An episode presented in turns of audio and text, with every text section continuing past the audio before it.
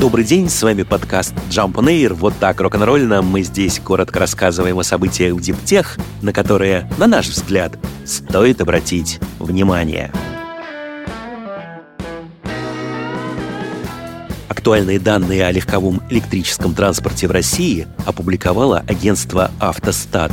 Согласно его подсчетам, всего по ситуации на 1 июля текущего года в стране числилось 32 700 электромобилей и подключаемых гибридов. 78 с лишним процентов из них приходится на электромобили, то есть транспортные средства, которые передвигаются исключительно на питании от аккумуляторной батареи. Типичные примеры таких машин – Nissan Leaf и модели Tesla. Соответственно, оставшиеся 21 с небольшим процент – гибриды, которые позволяют использовать для зарядки аккумуляторов не только систему рекуперации энергии во время движения или установленный двигатель внутреннего сгорания, но и внешние источники питания. К этому типу машин относятся, например, Toyota Prius и Chevrolet Volt – что касается предпочтений россиян по брендам, то тут в электрическом и гибридном парке безусловное лидерство у Nissan. На машины от японского производителя приходится доля 38%. Американская Tesla занимает второе место – 12,7%. На третьем японская Mitsubishi – 7,4%.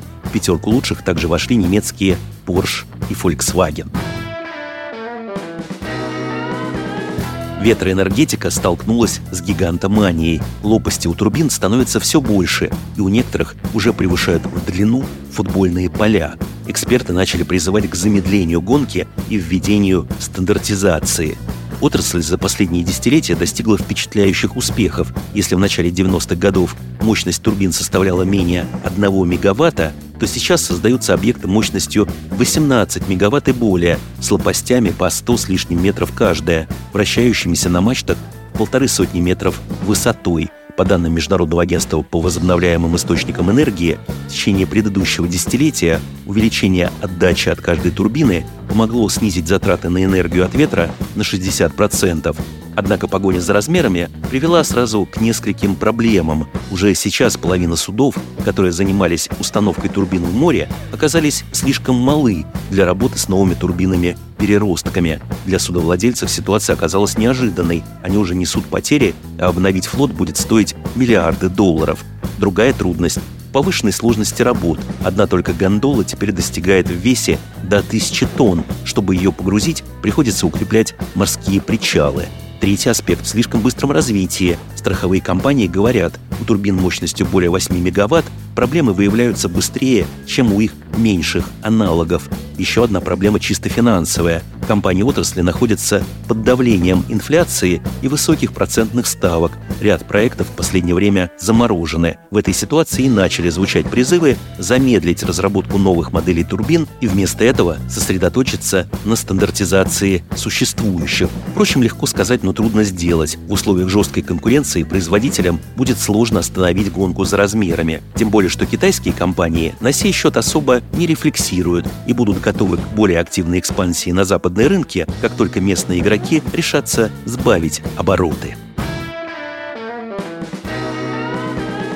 Израиль уже в ближайшие недели добавит в свою энергосистему 2 гигаватта возобновляемых источников энергии. Об этом говорится в сообщении Министерства энергетики и инфраструктуры. Речь об объектах, расположенных в основном на севере и юге страны. Их подключат после стандартной проверки. Ранее власти Израиля озвучивали планы по расширению использования солнечной энергии, чтобы к 2030 году треть всего электричества производилась из возобновляемых источников. Общий объем финансирования на развитие и модернизацию электросетей в Израиле составил почти 4,5 миллиарда долларов. Власти призывают также к активному внедрению агровольтаики. Икея тем временем начала оборудовать солнечными системами семь своих гипермаркетов в Соединенных Штатах. Проект подразумевает установку фотоэлектрических панелей на крышах, а также организацию так называемых солнечных автостоянок, парковок, полностью закрытых сверху крышей из солнечных элементов, а также систем хранения энергии. Первый магазин в Нью-Джерси был оснащен соответствующим оборудованием в июле этого года. Работы еще на двух объектах в Калифорнии должны завершиться до конца текущего года, а в 2024-м солнечными панелями покроются гипермаркеты в Бруклине, а также в штатах Коннектикут, Аризона и Массачусетс. CATL представила в Европе свой новейший аккумулятор Shenzhen – это первая железо-литиево-фосфатная батарея LFP, которая поддерживает сверхбыструю зарядку 4C. Показателя 80% можно достичь всего за 10 минут. По оценкам самой китайской компании этого времени хватит, чтобы затем проехать 400 километров. Результат сопоставимый с возможностями некоторых трехкомпонентных литиевых батарей. Отдельно стоит отметить морозоустойчивость новинки. Даже при температуре в минус 10 по Цельсию она будет заряжаться довольно быстро, 80% за полчаса. При этом полностью заряженная батарея сможет обеспечивать уже до 700 километров хода. Сейчас аккумулятор находится на стадии прототипа. Его массовое производство планируется начать в 2024 году. Применять его будут как в легковых автомобилях, так и в грузовиках и электробусах. Компания Generate Biomedicines, которая использует искусственный интеллект для разработки лекарств, привлекла в рамках раунда серии С 273 миллиона долларов. Это крупнейшее в текущем году финансирование в сфере биотехнологий. Стартап направит полученные средства для поддержки своей линейки препаратов для лечения рака, инфекционных заболеваний и иммунных расстройств. Одно из заметных достижений Generate – разработка терапии моноклональными антителами против COVID-19, которая уже прошла тестирование на людях. А к началу четвертого квартала компания планирует подать заявку на проведение клинических испытаний своего моноклонального антитела против патогена, вызывающего астму. Стартап из Сиэтла RaiBlocker, разрабатывающий технологии по хранению скоропортящейся агропродукции, привлек дополнительно 10 миллионов долларов на модернизацию оборудования и инвентаря.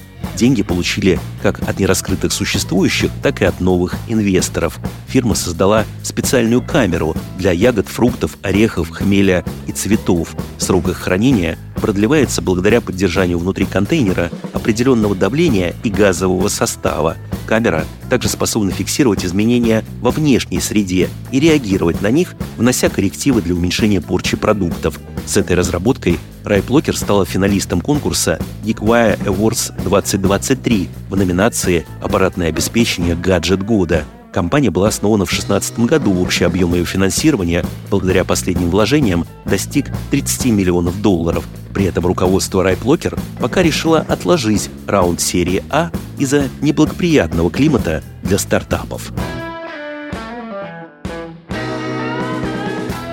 С вами был подкаст Jump on Air, короткое рок-н-ролльное о событиях в диптех, на которые, на наш взгляд, стоит обратить внимание. Пришло время прощаться. Мы приостанавливаем выпуск этого подкаста, но новости Диптех вы ежедневно сможете найти в нашем телеграм-канале Jump Daily. До встречи!